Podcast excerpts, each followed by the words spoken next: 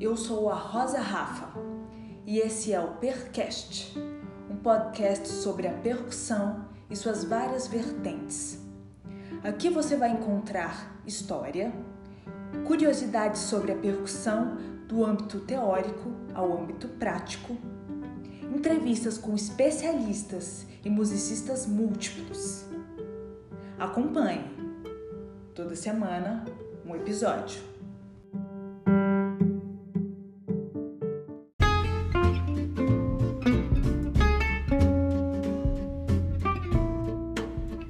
Sejam muito bem-vindos a mais um episódio do Percast, esse podcast sobre percussão. Resolvi falar aqui com vocês hoje é, porque este é o último episódio do Pratas da Casa, que é uma edição curta que eu fiz convidando quatro percussionistas, músicos brasileiros que estão morando fora do país, seja para estudar, estabelecer uma carreira, trabalhar. E fiz essa edição também porque, partindo de mim, né, sempre houve muita curiosidade em saber como é uma vida fora do país, como é que a gente chega lá, o que é, que é difícil, o que é que facilita a nossa vida, como cada pessoa pode construir uma carreira completamente diferente, que foi o caso aqui do Pratas da Casa. Eu convidei quatro percussionistas, o Danilo Koch, o Piero Guimarães, o Davi Martinelli e o Rogério Bocato, que é o convidado de hoje. E cada um deles, apesar de às vezes terem ido para o mesmo país, eles têm uma vivência diferente, têm sonhos também diferentes, e você vai vendo que a vida pode levar a gente para lugares onde a gente nunca planejou. Por mais que a gente planeje alguma coisa, às vezes nem tudo vai sair daquela, daquela maneira como a gente queria, e o fato de não sair como a gente queria pode levar a gente para lugares onde a gente queria muito e nem sabia. Principalmente no episódio de hoje, né? A gente vai falar bastante sobre identidade, sobre caminho, sobre carreira, sobre sonhos, e faço questão de falar aqui no Percast.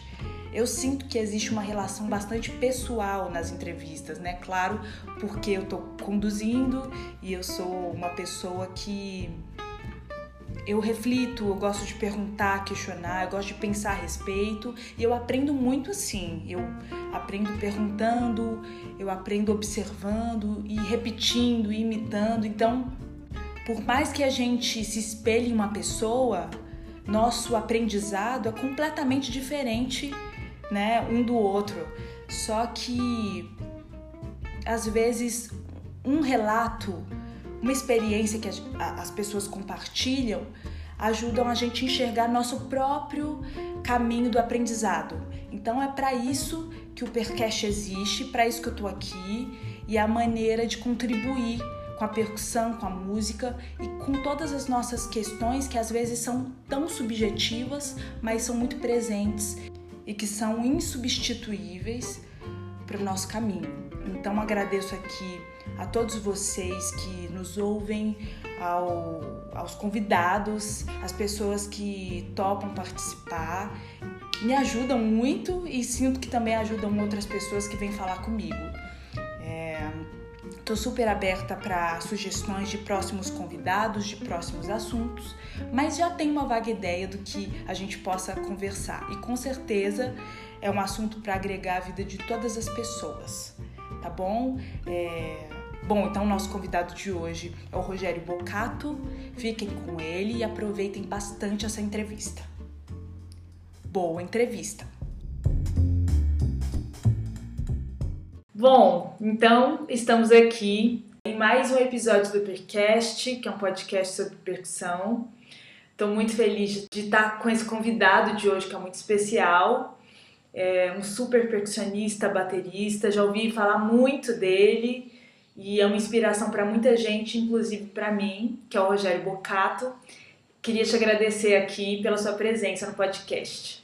Eu que agradeço pelo convite aí, prazer estar junto. É, Rogério, é, por que que eu resolvi te convidar, né? E por que que eu tô falando tanto dessa relevância dessa história para mim? Porque eu descobri que você foi para Nova York, foi para os Estados Unidos depois de casado, com filhos, e com uma história, assim, que, que demanda muito, muita fé, né? Essa história é uma história de fé que, que também a minha é. E eu sempre ouvi todo mundo falar pra mim assim, ah, Rafa, não, não, você não vai conseguir ir pra Nova York, que é muito caro.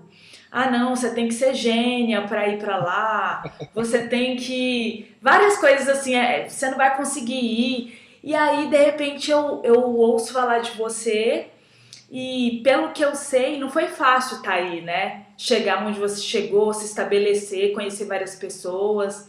Então, a primeira coisa que eu queria saber de você é da sua história mesmo, assim, desde quando você começou a música no Brasil e como que você foi parar aí. Tá, vou tentar resumir, que a história é longa, tá. Mas tentar pegar os pontos relevantes. Pois então, eu tocava bateria, comecei, a história de percussão para mim começou com bateria. E morando em... Eu sou de São Paulo, natural de São Paulo, mas com sete anos minha família mudou para Campinas, então eu acabei crescendo em Campinas e me envolvi com estudar bateria. E quando foi na época de faculdade, é, eu acabei entrando na, no curso de música popular da Unicamp. Eu já estava fazendo, tocando tímpano em orquestra jovem lá, mas tinha me interessado por tímpanos por causa de técnica para tocar bateria melhor. Na verdade, não era um interesse na música clássica em si. Mas tive bastante experiência com a, com a orquestra jovem, foi bem interessante. E aí a, o curso do Unicamp, quando abriu, a, aliás, eu falei popular, mas na verdade não, eu, eu fiz um curso de composição no Unicamp, porque foi um ano antes desse curso ter sido aberto de jazz, lá de música popular. Então eu chego lá, não tinha curso de bateria, obviamente não tinha curso nem de percussão erudita, era só o que eu conseguia me encaixar ali seria por composição, porque eu já vinha fazendo arranjo, vinha me metendo com essa parte de, de escrever. E fui mesmo por causa do Gramani, na verdade. O Zé Eduardo Gramani, na curso de rítmica, ele que foi a razão que eu me interessei pelo curso da Unicamp. Enfim, lá... Uh, essa história de tocar a bateria, na verdade, jazz é que era o, o centro da história, né? Não só bateria, mas mais esse estilo de jazz americano e tal. Então, sempre tive muita vontade de vir para cá para estudar, para aprofundar em jazz. E algumas pessoas, alguns amigos meus aí no Brasil viam, né, a minha vontade de tocar jazz e tal, e falaram, meu, você vai ficar tocando jazz aí em barzinho? O que você vai fazer com a sua vida, né? E assim, eu já estava na Jazz Sinfônica e tal, estava tocando percussão, mas o coração mesmo estava em bateria, em tocar jazz e tal, música instrumental, assim. E aí, devagar, eu fui entendendo que realmente não daria para eu ficar só querendo concentrar em jazz, mas comecei a olhar para a música brasileira, comecei a olhar para a percussão brasileira, e, mas meu plano sempre foi vir para cá para estudar. Então, sempre que eu tinha oportunidade, conversava com um, conversava com o outro, tentava achar um jeito, né, de colar aqui. E eu, o Rodrigo Ursaia, que é um saxofonista que estava com a gente na Jazz Sinfônica, ele conseguiu uma bolsa pelo Ministério da Cultura, aí, pelo MINC. Na época tinha uma bolsa para um ano de especialização, e ele conseguiu com essa bolsa vir para Manhattan School, pagar o primeiro ano do mestrado, e aí o segundo ano ele se virou aqui com bolsa e outras coisas, aí ele falou, não, você tem que aplicar para essa bolsa, você vem no mesmo jeito. E a gente tinha um perfil parecido de, de trabalho, então eu falei, ah, então tá. Eu fiz um projeto e mandei para o MINC para poder estudar aqui, fui aceito numa escola aqui, então eu estava só esperando fechar a questão da grana. E não deu. Por algum motivo, eles não aprovaram. Tentei por outras, outras fundações, outras coisas, não consegui, fiquei muito desanimado. E, e como você falou, já estava casado, já tinha filhos e tal, os filhos adolescentes, já, ou pré-adolescente nessa época. Mas, enfim, foi muito frustrante, fiquei muito bravo. E um ano depois, eu fui chamado para vir dar aula aqui de música brasileira, de percussão. Porque nesse tempo todo eu vinha vindo cada verão, cada férias que tinha, pra... e acabei fazendo um monte de contato aqui e tal, tentando vir para estudar, e no final acabei, vinha fazer clínicas, vinha fazer essas coisas de música brasileira, assim, e uma, uma universidade aqui me chamou para fazer dar aula de um ano no curso deles, que eles tinham uma rotatividade de música do mundo, né? Além, era um curso de música erudita, percussão erudita, mas um convidado a cada ano falando de música africana, música cubana, de música do Oriente Médio, e, e ele queria que eu fosse a pessoa para a música brasileira. Aí eu falei, pô, eu nunca me imaginei vindo para cá para dar aula, sempre quis vir para estudar, né? E eventualmente vim, mudei com a família toda, quer dizer, eu tive esse um ano de, de trabalho garantido, né? Aí consegui vir com visto de trabalho e tal. Aí a promessa era só um ano, porque é uma coisa rotatividade, né? Então ele falou, eu só posso te oferecer um ano, se você quiser ficar, não vai ser aqui comigo. Então eu fiz tranqueira, eu dava aula no Unicamp, estava na Jazz Sinfônica, eu consegui uma licença das duas, dos dois trabalhos e vim, vim para cá. E aí uma coisa vai levando a outra, acabei ficando, faz dezesseis anos agora, em julho, fez dezesseis anos que eu me mudei para cá. Então fui fundo, fui ficando, né, como eles falam. Mas o que eu queria falar, assim, uma coisa importante foi que eventualmente eu consegui fazer meu mestrado aqui em jazz anos depois. Mas a melhor coisa que aconteceu foi eu não ter vindo naquele ano que eu queria ter vindo. Primeiro porque eu ia dar com a cara na, na rua, porque a bolsa era de mil e quinhentos dólares por mês, uma coisa assim que é irrisória para vir para cá, ainda mais com família. Então eu, na minha ilusão de querer tanto, querer estudar, não, vamos, e essa bolsa mil e quinhentos não ia dar para nada, ia ser um desespero. Segundo que se eu viesse e entrasse de cara num programa de jazz, aí eu ia ficar cada vez mais nesse mundinho aí do jazz. Não, a mim, eu adoro jazz, não é isso, mas ia ficar limitado. Eu ia ser mais um baterista tentando tocar jazz, não sendo americano, ia ser um negócio bem difícil. Quando eu chego aqui e eu consigo fazer esse mestrado, eu já estou numa fase muito diferente da minha vida, que foi essa exploração toda da percussão brasileira e de achar um jeito de tocar percussão com a minha história de baterista, né? Porque o jeito que eu monto meus kits aqui, desde o Brasil, já, desde, desde os anos dois mil, assim, que eu já vinha fazendo isso, é tocar percussão, mas com uma via de baterista, assim. Então eu monto um set de percussão que, na verdade, tem a função de bateria, mas com os sons de percussão. Então, depois que eu já estava desenvolvendo tudo isso, eu chego no mestrado, eu já estava com outra cabeça. E o que realmente abriu as portas para mim aqui foi essa capacidade de juntar essa percussão, de juntar o meu conhecimento de jazz, mas não tocando bateria no jazz, né? Então, a maioria dos trabalhos em que eu me destaquei, assim, os trabalhos que eu mais gosto de fazer com as pessoas que eu admiro, que eu via, em, né, eu via nos discos aí no Brasil, foi através dessa coisa da percussão. Então, se eu tivesse vindo e ficado só nessa coisa de tocar straight ahead, tocar jazz na bateria, provavelmente não ia ter acontecido nada disso. Eu vi, se eu sobrevivesse, se eu sobrevivesse dois anos, eu ia voltar para o Brasil com um diploma de mestrado de jazz, that's it. Então, ia ser uma coisa bem, bem frustrante, né? E de repente, sem eu saber, sem eu planejar, o negócio tomou um outro, uma outra rota, né? Então é assim, a gente acha que está sabendo para onde está indo, mas a gente não tem esse controle todo, não. Nossa, é verdade, né?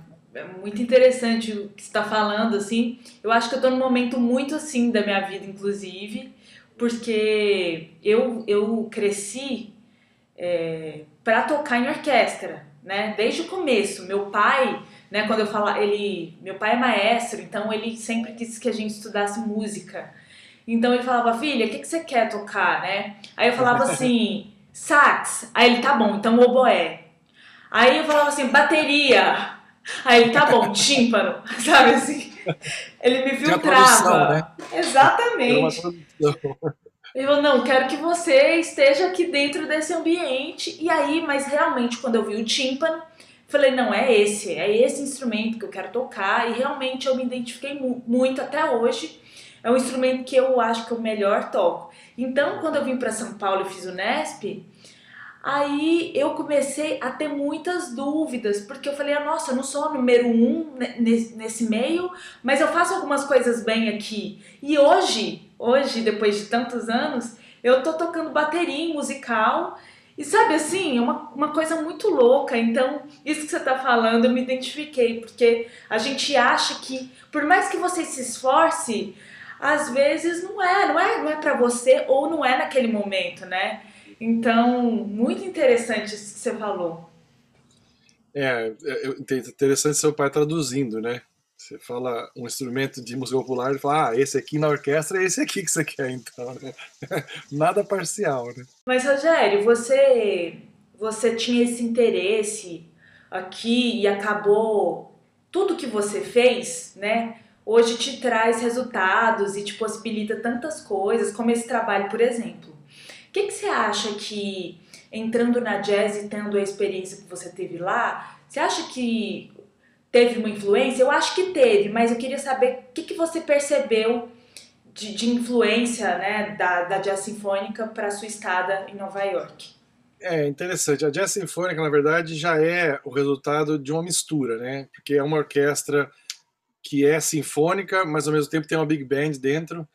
É meio que tem de tudo ali. E a gente nunca tocou, até hoje, não se toca música erudita na Jazz Sinfônica, né?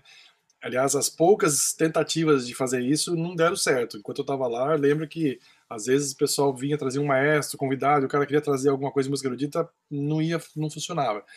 Mas para a música popular é o que foi feito, a orquestra foi feita para isso. Então, já a Jazz Sinfônica já é uma coisa à parte, assim, já é diferente. Eu penso assim que, claro, como você falou, teve a influência? Teve, mas olhando um pouco maior, mais zoom em alto, assim, né? Tira, olhando mais de cima, é, você, eu acho que a coisa importante é você descobrir sua identidade, né? Assim, todo mundo está tá interessado em se achar, se conhecer. Como você falou, ah, eu achava que era boa nisso, ou eu, que eu queria isso, na verdade, agora estou vendo que o que eu quero mesmo é isso. Então, essa descoberta é uma coisa da vida inteira, né? Você vai tendo, sempre se descobrindo, vai filtrando, vai... É, como fala, o doce de leite lá vai depurando, né? Você vai até achando, quanto, quanto mais tempo passa, você vai se achando mais.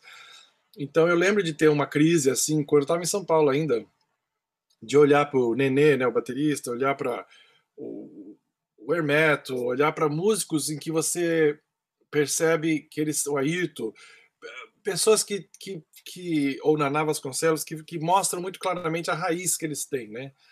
Então... Uh, por exemplo, alguém como Hermeto, que é do Nordeste, a música dele reflete muito essa cultura, essa, nos ritmos, nas, nas harmonias. A minha, ele é, é incrível, ele, ele ampliou muito, mas assim você percebe a raiz. O Nenê, por exemplo, o lance dele tocar acordeon, da composição, e, e vários músicos assim, que eu, eu olhava e falava, nossa, esse cara, ele, ele se finca naquela raiz, na identidade dele. E aí vem para São Paulo, vem para os outros lugares, mas traz muito daquela personalidade que ele já se entendeu de onde ele vem. E eu olhava para mim, sendo de São Paulo, eu falava, meu, aqui São Paulo, o que, que a gente tem aqui? O que, que é que representa São Paulo? Baião, samba, entendeu? Não é, não tinha uma coisa. E eu, por um tempo, me frustrei muito com isso. Eu falei, meu, então eu não tenho identidade, eu sou um, uma coisa assim que é neutra, entendeu? Você não tem aquela coisa que se destaca.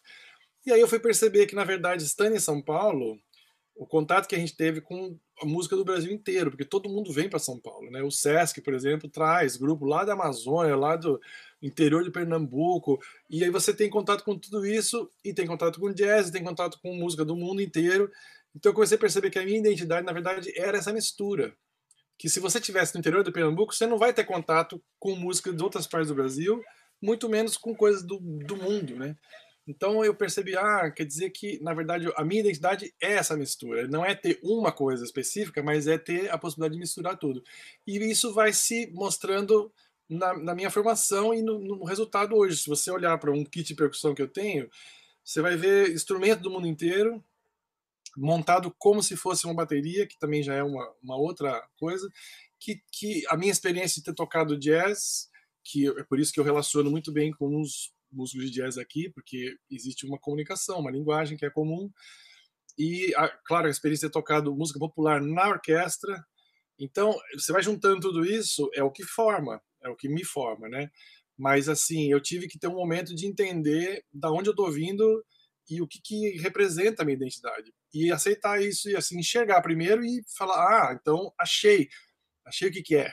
Faz sentido, por isso que eu tocava triângulo em cima do tímpano, entendeu? Porque eu ficava tocando triângulo, de repente via aquela pedra daquele tamanho com o pedal. A hora que eu encostei o triângulo no tímpano, quase chorei do som que ficou. Porque a ressonância, e aí com o pedal, fazendo, né, mudança na afinação, eu sei que timpanistas de verdade vão olhar para isso e falar, meu, você tá louco, vai encostar um triângulo tímpano na pele, vai, eu seria excomungado, como já fui muitas vezes, mas é assim que eu descobri essa capacidade de tocar, de, de misturar os sons, entendeu? De, de, de modificar os sons, colocando coisa em cima do instrumento e mexendo com essas coisas, mas por quê? Porque eu estou vindo de vários lugares ao mesmo tempo, muitas influências, muito, muita informação, não uma, que eu sempre achava que eu precisava ter uma para me agarrar naquela raiz da minha identidade. Quando eu descobri que a identidade era essa mistura, aí eu relaxei e falei, bom, então eu abracei. Falei, quanto mais mistura, melhor, e é o que está me fazendo sobreviver, porque você tem que achar aquilo que você, quem é você, senão você vai ficar batendo sempre, lutando contra, vai ser muito mais difícil. Mas é um processo, dependendo da idade, né, das fases da vida, você vai chegando mais perto. Então acho que isso é uma coisa importante, ficar espertos, e eu de escutar, entendeu? De ficar atento, falar, peraí, o que é que realmente está... Quem que eu sou de fato? De onde, de onde, como é que eu consigo achar essa resposta? Porque, para mim, a hora que você acha isso, ou está mais perto disso, as coisas vão ficando mais fáceis, e você aceita também, entendeu? Em vez de ficar lutando. Realmente, é um processo e é muito legal, né? Cada um tem um, um tempo, e a maneira que, que isso vai, é, sei lá, amadurecer, porque... Você tem que estar pronto e procurando e sensível àquilo, né? Então, realmente. Mas, assim, quando você foi para aí, eu imagino que tenha sido difícil. Como é que foi o seu começo? Quando você chegou aí, o que que aconteceu, assim? Tiveram coisas que você esperava que fosse de um jeito e foi de outro? Conta a sua experiência. Bom, são, é uma mudança bem grande. Você sai de um hemisfério para o outro, né? Só a partir, em termos de clima, de, é, as, as estações são ao contrário, aqui tem muito mais, muito mais pronunciado, né, cada estação. Aqui você tem quatro estações, né? No Brasil você tem uma e meia, mas aqui, de fato, quando é verão é calor mesmo, quando é frio é frio mesmo, quando é o outono, cai, cai, tudo muda, tudo é bem marcado, né? Já começa daí e... Na verdade, isso aí parece ser uma coisa meio... Ah, e daí? Né, que tem mudança de temperatura, mas a vida deles aqui é estruturada muito a partir dessa questão, porque se você pensar, né, os fazendeiros de duzentos anos atrás, para o cara sobreviver durante o inverno, ele tinha já que se preparar pelo verão, pela primavera, tem que ter um... Não dá para você chegar no dia que está mais frio, bom, aí que não come amanhã, entendeu? Você não, não guardou o que você plantou e colheu em, em, na, quando não tinha neve, agora que tem neve você vai ter que, não tem o que fazer. Então essa coisa da programação de tudo de um ano na frente, eu não estava muito acostumado com isso, então foi um, um choque, né? O professor da, da escola que me contratou, ele queria saber qual é o programa do concerto de seis meses para frente. Eu falei, meu, não sei se eu vou estar vivo amanhã, como é que eu vou saber qual que é o programa que eu vou tocar daqui a seis meses? Não, porque a gente tem que planejar, porque já... E eu senti uma tensão muito grande nesse sentido, de ter que ter as coisas já muito antecipadas, assim. Nunca vivi essa realidade, né? Aí depois, primeiro você toma um choque e fala, nossa, esses caras são muito estressados. Aí depois você começa a viver aqui e você fala, não, faz sentido, porque tem um, tem um histórico, tem um... É, se você não viver assim, você não sobrevive nesse clima aqui, né? Eu tô extrapolando para a idade, para o tempo de hoje, mas assim, vem essa cultura, né? Então, isso foi uma das coisas, assim, que inicialmente me deu um choque, mas... A minha esposa, ela trabalhou muito com, é, com treinamentos transculturais, para pessoas que saíam de uma cultura, indo para outra, e para sobreviver nessa outra cultura. Então, em casa, a gente conversava muito sobre isso, então eu já vim meio preparado para entender algumas coisas assim, né? Ela já tinha morado aqui também. Então, com, essa, com esse treinamento todo que eu recebi meio ao longo do tempo, eu não sentia que um choque cultural, como é normal em qualquer cultura, quando você muda para um outro país, você tem essas diferenças e às vezes acaba tendo um choque mesmo de você falar, nossa, você resiste, você fala, não, não é possível, esses caras são loucos aqui, eles não estão entendendo. E, na verdade, você é que não está entendendo como é que as regras funcionam nesse lugar que você está, né? Você está partindo, vivendo nesse outro lugar com as regras do seu lugar. Então, fica difícil, entendeu? Por exemplo, se você marca uma reunião no Brasil...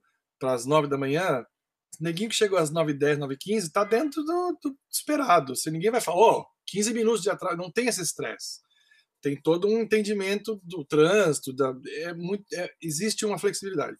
Aqui, chegar quinze minutos atrasado, você vai ter, um, vai ter que explicar o que aconteceu, ter um olhar, é uma expectativa diferente, porque a regra é outra. É, aqui você vai atravessar a rua, o carro para. No Brasil, se você fizer isso, você, o carro passa em cima. Não sei se está mudando agora, mas... Né, assim, é um outro... É, e não, não é questão que um é melhor que o outro. É que você tem que saber qual que é o combinado. Se o combinado é o carro que passa, então você para, espera ele passar e pronto. Todo mundo sai vivo. Se você for contra o combinado, vai ter problema. Então, tem esse detalhe. A gente julga a outra cultura conforme o nosso próprio valor. Né? Se a gente valoriza essa parte mais pessoal e, e, e mais flexibilidade que o brasileiro tem de entender, ah, mas é que aconteceu, sabe? Teve um trânsito, a minha mãe me chamou, eu precisei ajudar ela. Aí fala, ah, tudo bem. Aqui, você fala, ah, esses caras são muito frios, porque eles não entendem, eles não são... Eles não, não querem entender. Não, não é isso. Eles têm uma outra formação, eles têm um outro valor, e se você acha, começa a avaliar o valor deles de acordo com o seu valor, aí vai ter problema. Como, né, o americano, o europeu vai para o Brasil e fala, pô, esses caras são tudo atrasados, eles são preguiçosos, eles não valorizam o meu tempo. Não é isso, não é nada disso. Você tem que entender o que está acontecendo para poder haver uma adaptação, para poder haver um, um acordo. Mas se você vem com a sua lente e julga tudo a partir do seu valor, vai ter problema. Então, com essas perspectivas, eu já me, mais ou menos, fui me acertando, assim. Mas a, a questão da minha situação particular de ter vindo com a minha esposa e com duas, dois filhos, a, a, o mais novo tinha quatorze e a mais velha dezesseis. Uma fasezinha, né, começando o, o colegial aqui, um, os dois, aliás, o Daniel começando o colegial e ela... a Anne com, no, no terceiro ano do colegial. São quatro anos aqui, né, o high school, no menos na metade. Mas, enfim, é, a questão maior foi a adaptação da família, para mim. Assim, tinha essa tensão, né, de você vem sozinho, você, só você é um foco. Questão de grana, questão de, ah, as crianças estão na escola, tá indo bem, fala inglês, não fala. E, assim, essa parte envolveu um pouco de, assim, tirou, ou exigiu um certo foco e... Mas, em termos da, do trabalho, assim, na escola, a primeira coisa que eu noto é a diferença de estrutura, né? Aqui, você vai numa escola de percussão, tem percussão, tem instrumento, tem sala, tem, entendeu? Tem os recursos, tem piano em todas as salas, que na Unicamp a gente tinha lá, acho que quatro, cinco de armário, e tudo desafinado, e tem que brigar para conseguir achar uma sala com piano. Então, essas coisas são, dá um certo choque, assim, você fala, nossa, que é... Como é que a gente sobreviveu no Brasil, eu não entendo. Porque realmente a estrutura é outra, completamente. Você tem material assim de monte, entendeu? Tá sobrando. Então é, é um pouco, você dá um certo choque de falar, nossa, a gente tá tirando leite de pedra e não sabe, né? Mas, em geral, uh, mais essa coisa da, da expectativa de, dessa, de preparação, de antecipação, de ter tudo muito organizado, isso aí eu senti um pouco que... uma certa dificuldade com isso, porque a gente vem, eu, pelo menos, algumas pessoas até no Brasil são bem organizadas e conseguem pensar para frente, mas eu mesmo não, não tinha essa experiência assim de planejamento muito antecipado, não. Então, são alguns detalhes assim das, das dificuldades, né? Sim, e, e assim, a respeito do inglês, como é que vocês fizeram? Toda a família falava? Como é que a, a, esse choque do inglês? Muita gente me fala que se prepara, mas chega... no país e não entende nada, tem que, parece que reaprender, tem gente que vai sem falar nada, em termos de aconselhamento, né? Eu queria saber primeiro como que você foi e como que funciona, se dá para ir sem falar, enfim, essas é, coisas. Eu, eu já falava inglês, e, inclusive antes de me mudar já tinha vindo para cá várias vezes, assim, para fazer até aulas e tudo, assim, para dar as clínicas e tal, então eu não tive problema com o inglês, embora que realmente quando você passa um, dois dias é uma coisa, quando você vem para morar é uma outra coisa, porque você está vinte e quatro horas com aquela pressão e tendo que falar, né, se você está dando aula. Ou mesmo se você vem para estudar, é muito importante entender o que está acontecendo, porque, entendeu, você, você não aproveita. Se você está numa sala de aula, a pessoa falando lá e você entende cinquenta por cento, é complicado, porque você é esperado responder, né, as tarefas, e você tem que compreender o assunto para poder produzir. Então, para quem está considerando vir, faça o máximo que você puder para vir mais preparado no inglês. Agora, a minha esposa também já falava, ela tinha morado aqui. A minha filha, que é a mais velha, veio para cá falando muito bem inglês porque ela tinha aprendido com televisão. Ela colocava o filme no original e ficava ouvindo, ia pegando o que dava para pegar e foi aprendendo assim. Como criança, né, é mais fácil também. E o meu filho não estava muito nem aí. Quando ele soube que a gente ia mudar, aí no dia seguinte já começou a querer aprender e tal. Mas, assim, teve um pouco mais de dificuldade porque pegou um pouco mais tarde, assim, nesse bode, nesse, ban, nesse, nesse barco aí, nesse bonde.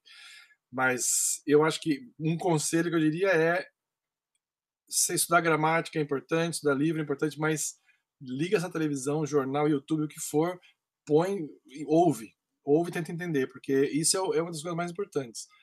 Porque se você, tá, se você não consegue entender o que está acontecendo, você fica perdido. Mas, estando aqui, não vai morar com um brasileiro que você aprende inglês. Porque se você vai morar em algum lugar que a pessoa fala em, eh, espanhol, português, se você consegue se, se livrar do inglês, da dificuldade de ter que enfrentar, aí demora mais e é mais complicado. Tem que pular na água mesmo e é imersão mesmo. Se tem chance também de vir um mês antes ou algum momento antes para fazer uma imersão, né, no inglês e depois voltar aí quando mudar mesmo. Tudo isso ajuda, mas de fato é muito importante ouvir, desenvolver essa questão do, do entendimento, do, de ouvir. E acho que tem muito recurso aí, né? Hoje em dia, podcast, YouTube, tem tanta coisa, né? Apps, tem um milhão de maneiras de fazer, mas essa, eu acho importante desenvolver o ouvido e perceber mais do que tudo. Legal, muito bom, muito bom. Bom, eu, eu vi algumas coisas suas. É... Primeiro eu tive tocando aqui no Bar São Cristóvão, você foi tocar lá com o Kleber, ficou fazendo percussões com o Vini e tal. Ah, sim, sim. Foi muito legal esse dia. E, e também eu vejo que você está fazendo um trabalho de rítmica. O Vini já tinha falado, ah, eu vou pedir pro... Ele, ele um dia ligou pro Nelton e falou, ah, vou pedir para...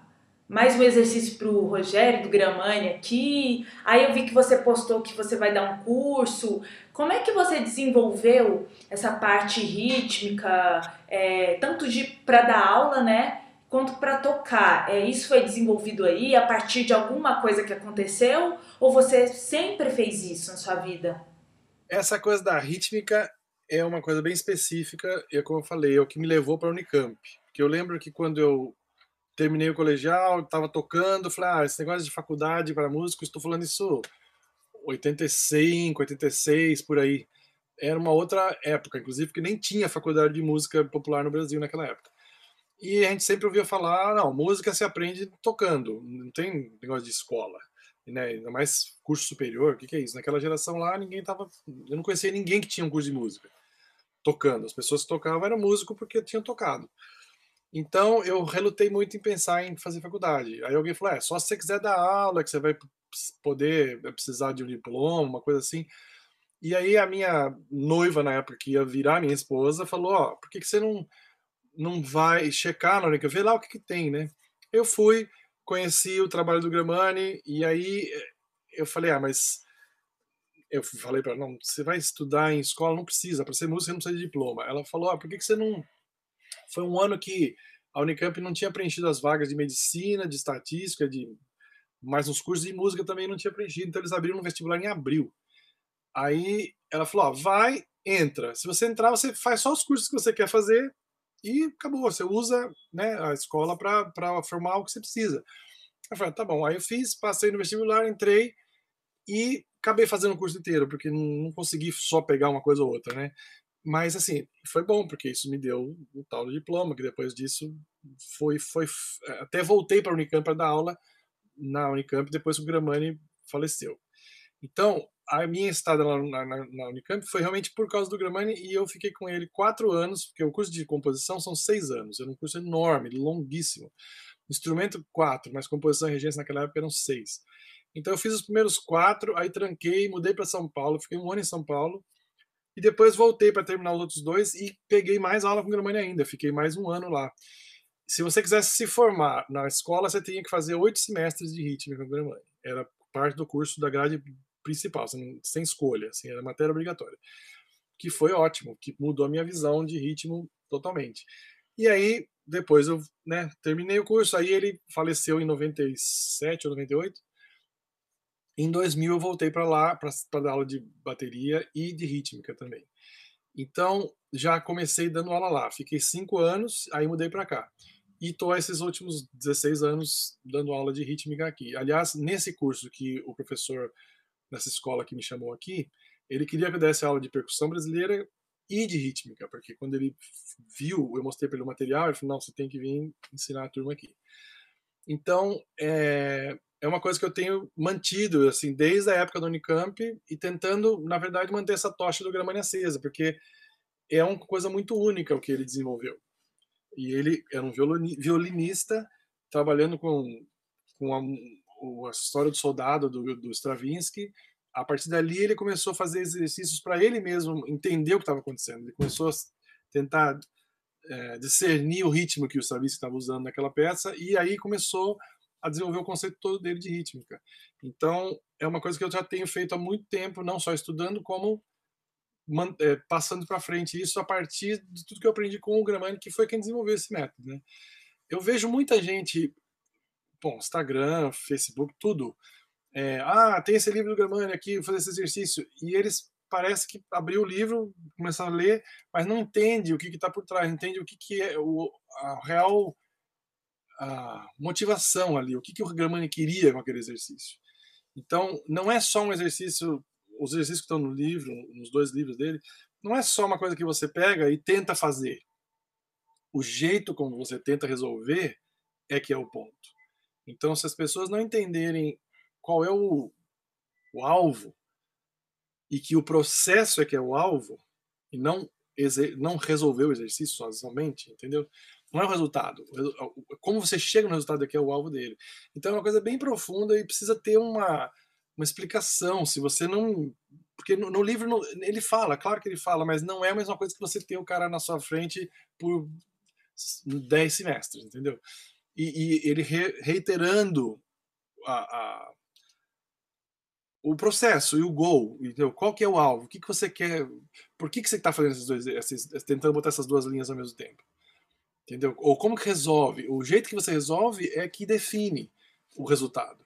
Então, simplesmente, uh, eu não quero entrar nos detalhes do, do, da teoria do, da história, mas assim, se você não entender por que, que você está fazendo aquilo e que, onde você quer chegar, não adianta fazer, entendeu? Não é só um exercício de, de virtuosismo, vira isso, entendeu? Vira uma coisa da sua cabeça, e, e de você, sabe, o cara que joga três bolinhas pra cima, assim, você fica tentando resolver, mas não, mas não é por aí, não é uma coisa musical. Então ele estava muito interessado no aspecto musical do ritmo, que é uma coisa além da medida, além da, da matemática, além da, da aritmética, entendeu? Você vai tocar, que nem eu, eu pus um vídeo outro dia agora no Instagram, pra, pra, ou no Facebook, pra falar sobre esse curso que eu tô fazendo agora. Todo verão aqui, né, todas as férias, eu tento botar essa coisa de rítmica para pessoas que não estão na escola, né? Porque eu dou aula na Manhattan, e, e na Manhattan School, e lá ele já tem esse curso como parte da grade.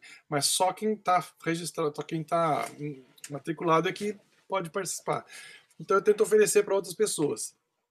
Eu pus lá um exercício e falo, ó, você quer fazer, você, por exemplo, uma linha está em cinco, outra linha está em quatro. Como é que você faz isso? Como é que você resolve isso? Tem gente que vai usar um recurso e o Gramani oferece um outro recurso, um outro jeito que é mais musical, que é mais em função de cada ideia musical, preservando cada ideia musical. Aí começa a aprofundar. E aí começa a ficar... é uma, num sentido, é mais difícil, porque você tem que desaprender do jeito que você faria naturalmente e reaprender nesse sistema novo dele. Então por isso que é difícil, porque você é contra a sua intuição.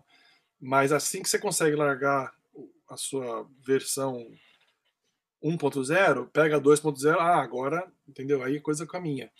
Então é isso, mas assim, eu, eu tenho muita, muito respeito e muita admiração pelo trabalho do Gramani, e ele como professor, como pessoa, uma coisa incrível, assim, que me inspirou muito.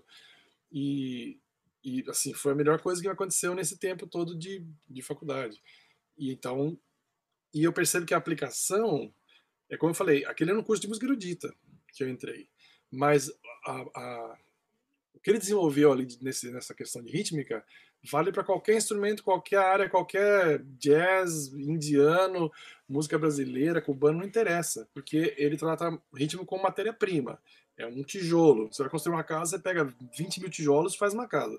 Você pega cem tijolos e faz um forno, de, forno a lenha, certo? Você pega os mesmos cem tijolos e faz uma casinha de cachorro. Mas é aquele tijolinho ali ele está tratando. Então você pega o seu tijolo e faz o que você quiser com ele.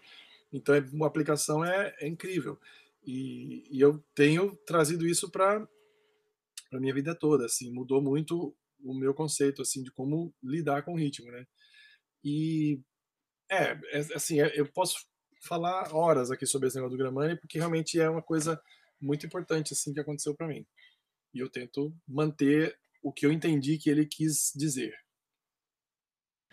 Nossa, é muito bonito, porque além de perceber que você realmente é apaixonado por esse assunto e se dedica, né? É muito além de já ter estudado com ele, ter entendido, ou trabalhar com isso. É uma coisa realmente que faz parte de você, da sua formação, do seu trabalho e de você como artista mesmo, sua identidade, né? Falar, ah, eu vou... eu vou fazer disso aqui realmente alguma coisa que seja orgânica para mim. Então eu acho muito legal, até porque é, parece que fecha esse elo de tudo que você faz, né? Como baterista, como percussionista, como músico, compositor, e aí as coisas vão fazendo mais sentido. Então quero até indicar para todo mundo que está ouvindo, procurar o Rogério, enfim, ele dá esse curso, né? Não sei se no dia que eu postar ainda vai estar aberta as inscrições, mas com certeza o contato com você vai valer aí para próximas, né? É, e com essa capacidade de fazer tudo por Zoom agora, né? Todo mundo, qualquer lugar do mundo se encontra, então sempre fica fácil também de divulgar isso aí, sem ah, problema. Com certeza. E, e Rogério, você, você foi para ir dar um ano de aulas. E, e depois, como que as outras oportunidades foram acontecendo? Porque, assim, eu vejo que as outras coisas foram acontecendo e parece que o networking, as pessoas que você conhece, muda tudo. E você parece ter facilidade também com isso. Então, como é que foram os próximos capítulos? É, essa coisa... é muito interessante, como eu falei, a gente acaba não tendo muito controle, né? Você pode até achar que você tem controle, mas o que vai acontecendo mostra que você não tem muito controle do que vai acontecer no futuro, né? Ah, o que eu quero dizer é, o que você falou, esse networking realmente é importante. Quem você acaba conhecendo, você pode não, não imaginar, mas aquela, aquele encontro gera, põe algo em movimento que vai gerar um negócio lá na frente que vai acabar... fazendo isso acontecer. Por exemplo, eu vou tentar ser rápido, mas eu entrei na, na, da aula na Unicamp no ano de dois mil sem querer. Sem querer, digo, eu não queria. Não é que foi assim mesmo, sem querer, não. Eu absolutamente não queria nem prestar o concurso. Mas a Lilian Carmona, que é a baterista que estava dando aula lá por sete anos, ela falou, não, eu vou sair, você tem que ir, você tem que fazer. Me encheu o saco, assim, literalmente por uma semana. E eu falo, não, Lilian, eu não tô afim, eu tô, agora acabei de mudar para São Paulo, não tô nem mais em Campinas, que eu morava lá, não tô mais, não tô interessado, não quero dar aula no Unicamp. Não, você tem que ir, você tem que ir, você tem que fazer. Ela me encheu tanto, só que eu falei, tá bom, eu vou fazer a inscrição, mas, whatever, não, não tô nem aí, não vou querer fazer, tipo, vou só porque você tá me enchendo o saco, mas eu não vou querer fazer. Enfim, resumindo essa parte, eu entrei. Tendo entrado... alguém me falou, olha, eles têm um fundo de assistência à pesquisa aqui, que você pode fazer um projeto e a Unicamp tem esse fundo, eles dão uma grana para você melhorar como professor e trazer de volta para a escola, tem esse, tipo essa bolsa, assim, né? Aí eu falei, ah, beleza. Aí eu achei um curso de jazz aqui de verão, nos Estados Unidos, e me inscrevi, fiz o orçamento, o preço da passagem, isso e aquilo, e, e submeti, consegui esse dinheiro, vim para cá em dois mil e um, logo no, depois do primeiro ano que já estava dando aula lá. Nessa, nesse, nesse curso aqui, conheci um baterista de dez anos de idade, tinha a mesma idade do meu filho, dez anos, mas um menino meio gêniozinho, assim, tocando pra caramba. O pai dele era compositor, professor na escola em que eu acabei vindo para dar aula. Então, no ano seguinte, eu entrei em contato com esse pai dele e falei, ah, eu tô... interessado em voltar e fazer umas clínicas e tal, nessa sua universidade você não tem, não tem, consegue alguma coisa para mim? Ele falou, ó, fala com o professor de percussão, que era muito amigo dele.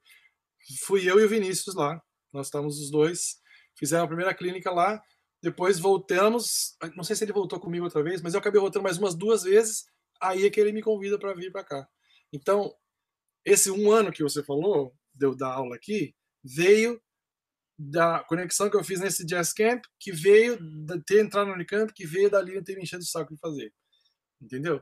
Então, eu arrepio até de falar isso, porque é uma sequência assim, você nunca teria planejado isso, entendeu? Aí, esse um ano, nessa faculdade, também tinha um curso de jazz, que eu falei que era um curso de percussão erudito que eu estava envolvido. Nesse curso de jazz, o primeiro ano eu fiquei na erudito, mas depois eles me ofereceram, eu dirigi um combo e dar aula de bateria para os alunos do jazz. Então, me segurou o segundo ano. Então, nesses dois anos, vinha para Nova York o tempo todo, porque essa faculdade era em Connecticut, né, no estado aqui do lado. E conexão aqui e ali. E em termos de conexão também, eu, enquanto estava no Brasil, ia em todos os festivais de jazz, todos os concertos do pessoal de jazz que vinha para São Paulo, eu ia. E não só ia, como ia depois no, no, no camarim, assim, na, na entrada do... na coxia, exatamente. Ia depois lá fazer o contato e conversar. E aí o Vinícius junto também. Ah, vamos no sujinho, vamos, quer ver música, quer comprar instrumento, não sei o que. A gente sempre fazia essa, esses contatos. Então eu conheci muita gente aí em São Paulo muito antes de mudar para cá. Então, quando isso tudo ajuda, assim, você conhecer, contatar, e, e aí você vem aqui, ah, eu quero ver você tocar, você dá aula onde, não sei o que. E aí você vai fazendo os contatos. Realmente tem muito a ver com isso, de você conhecer as pessoas e estar no, no lugar certo, na hora certa também.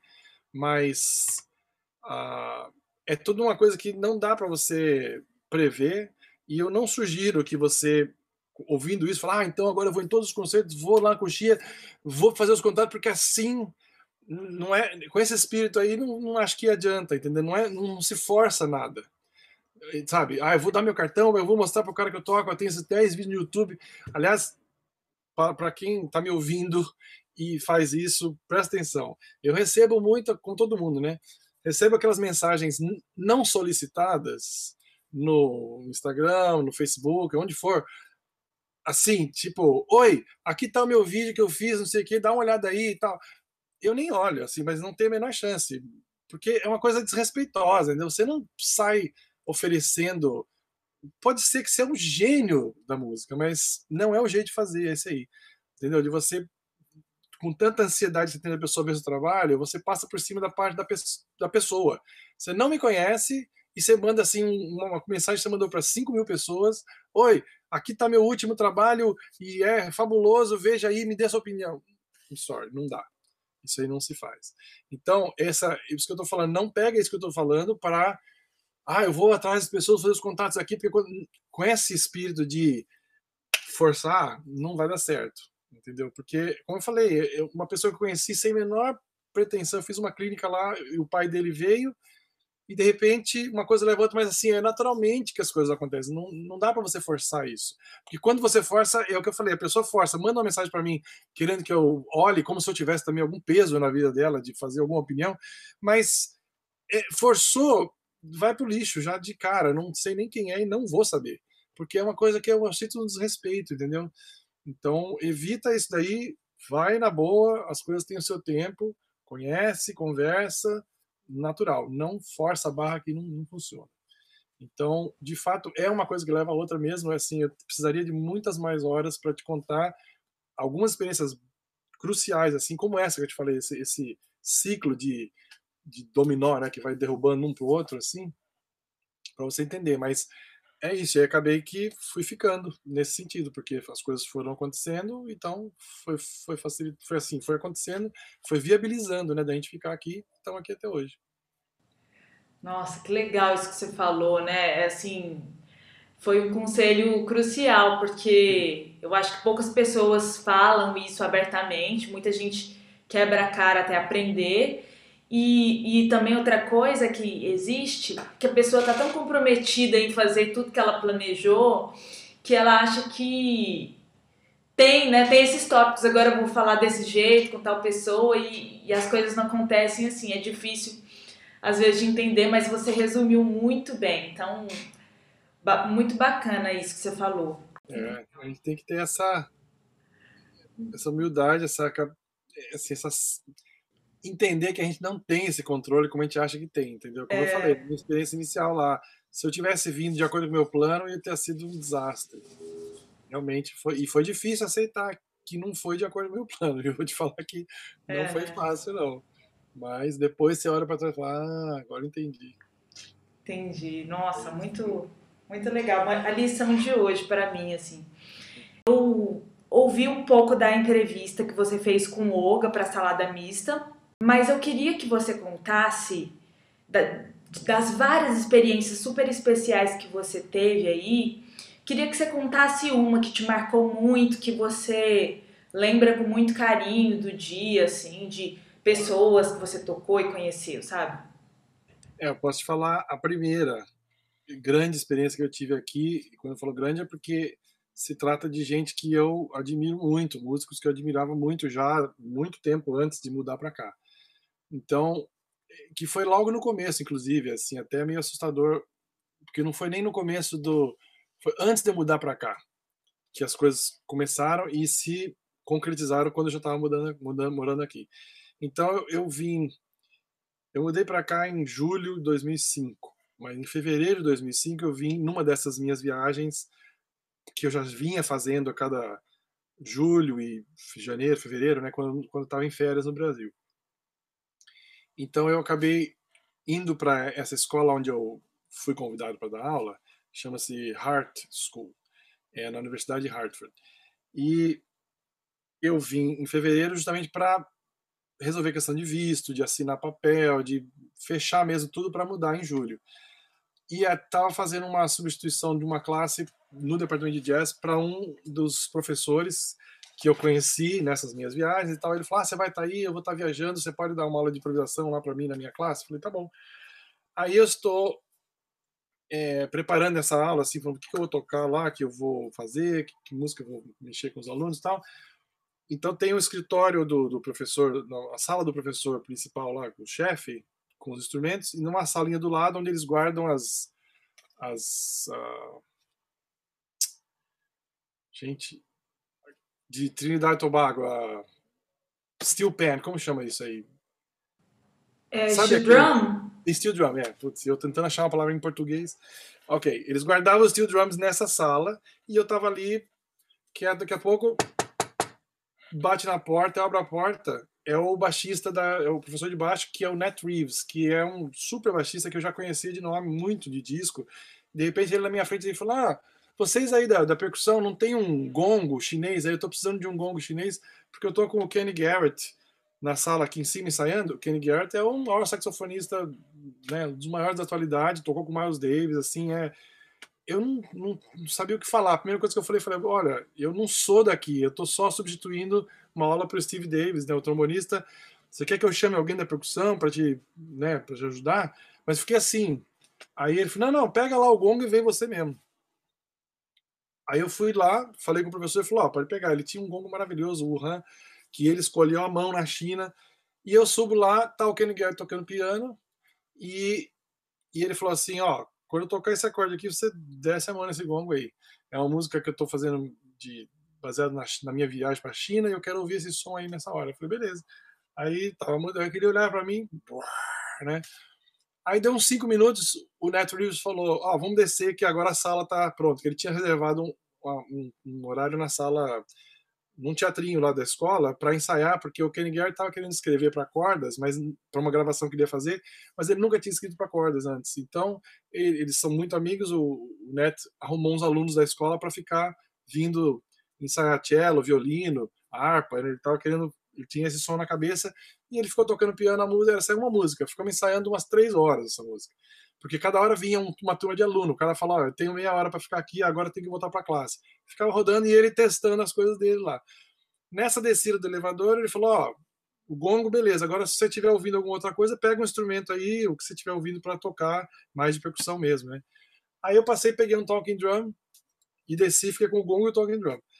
E passamos a tarde inteira tocando e tal, muito bem, em fevereiro. Em maio ele vem para o Brasil, para São Paulo, para tocar no, no, no Bubble Street naquela época. Aí a gente se encontrou, fomos lá no sujinho, e depois, quando ele foi embora, eu, já em maio eu já sabia que eu estava vindo para cá, eu falei, ah, então, porque agora eu tô, vou mudar para lá, eu vou dar aula na, na, na Hartt, lá, nessa escola, onde a gente se encontrou. Aí eu falei, ah, ok, então eu vou te procurar, nós vamos, né, aí eu falei, ah, tá, aquela conversa de, ah, vai tomar um café lá em casa, né, aquela história. Só que em novembro, quando eu já estava morando aqui, ele de fato veio, fez um outro ensaio, e falou pro Net chamar as mesmas pessoas, e aí foi, e me liga e falou, oh, eu vou gravar um disco em fevereiro, eu quero que você venha tocar, mas é, o produtor já tem o cello, o violino, já tem tudo, mas eu quero que você venha fazer percussão. E aí eu vou para lá, e foi a primeira gravação que eu fiz em Nova York, foram dois dias de ensaio, três dias de gravação, e com os caras assim, só capa de disco, assim, o pessoal que estava na banda dele, eu não acreditei. Então, assim, demorou, até o Vinícius conta essa história, eu liguei para ele depois de, do primeiro ensaio, eu estava assim, gritando no telefone, eu falei, meu, você não acredita, se eu tivesse sido chamado para assistir a gravação, eu já estava assim, eu falei, meu, eu fui assistir a gravação do Kenny Garrett, mas não é assistir, era tocar, né? Então foi um negócio que foi acima assim, de qualquer expectativa, tá? A primeira gravação que eu fiz aqui. E era para eu ir gravar duas músicas dessas mais chinesas aí dele. No final ele falou, não, vem antes, você fica ensaiando. Eu fiquei tocando uns três dias, gravei o disco todo. Então foi um negócio assim, inacreditável, dessas de história que eu lia, né, nas entrevistas, que eu cansei de ler entrevista de, de músicos, né, contando esse tipo de coisa. O cara bateu na porta, tava lá, e eu falei, ó, oh, você quer que eu chame alguém? Eu falei, não, não, vem você mesmo. Aí foi assim. Então é, é muita loucura isso daí.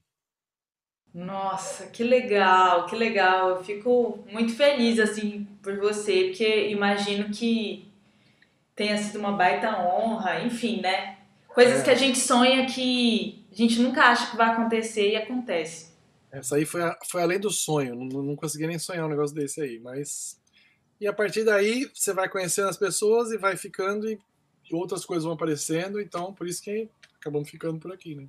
Sim, sim, mas... nossa, é isso aí. Agora sim, pra a gente terminar nossa entrevista, tem alguma coisa que você ainda não realizou aí, que você gostaria daqui a alguns anos, que você projeta assim, que ainda não aconteceu na sua carreira?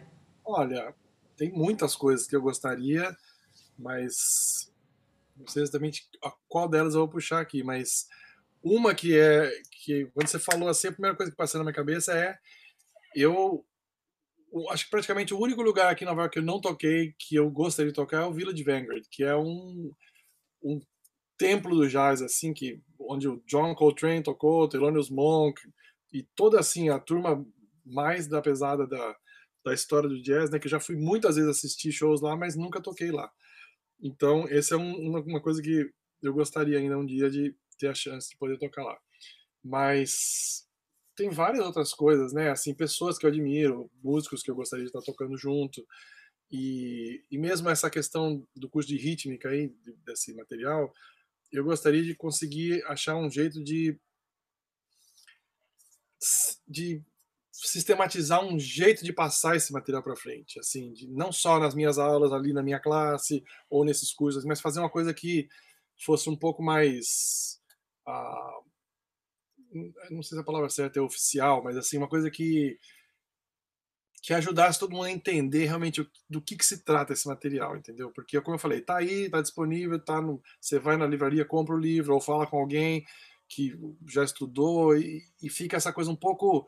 no ar, assim, mas eu acho que seria importante pegar a turma que estudou com o Gramani, a turma que sabe o que, que esse conceito é, e de fato meio que fala, gente, presta atenção aqui, não fica só usando esse material de um jeito que não é exatamente como se deve usar o material, e fica meio perdido, e fica meio que, é, como eu falei, você precisa desaprender primeiro para depois reaprender. Se você não passar por esse processo, você acaba fazendo mais mal do que bem, entendeu? Então, essa é uma coisa que eu ainda fico pensando muito. Mas, é, acho que essas duas coisas para para a entrevista. Desejo que você realize isso. Acho que tem tudo para acontecer, né? E gostaria muito de te agradecer de novo por esse momento e compartilhar tantas coisas, assim, que... Ah, tão, tão específicas, né? Tão pessoais, assim. Eu acho, eu sou muito pessoal, então eu gosto de coisas também pessoais quando eu converso com as pessoas e aprendo desse jeito. Então, estou feliz em poder ter tido essa conversa com você. Agradeço sua presença e espero que todo mundo possa curtir muito tudo que a gente falou aqui. Obrigado você do convite, de ter dado essa oportunidade de compartilhar essas coisas que realmente são pessoais, e eu acho que é assim que, que aparecem as coisas comigo. Eu vou falando do que, do que mais me importa, mais me impressiona, né? Sim. Então, obrigado pela oportunidade de compartilhar. Espero que possa ajudar alguém nessa, nas caminhadas aí individuais de cada um. Com certeza. Obrigada. Prazer. Abração. Eu sou a Rosa Rafa e esse foi o Percast, um podcast voltado à percussão e suas várias vertentes. Aqui você vai encontrar história, curiosidades sobre a percussão do âmbito teórico ao âmbito prático, entrevistas com especialistas e artistas múltiplos. Acompanhe! Toda semana, um episódio.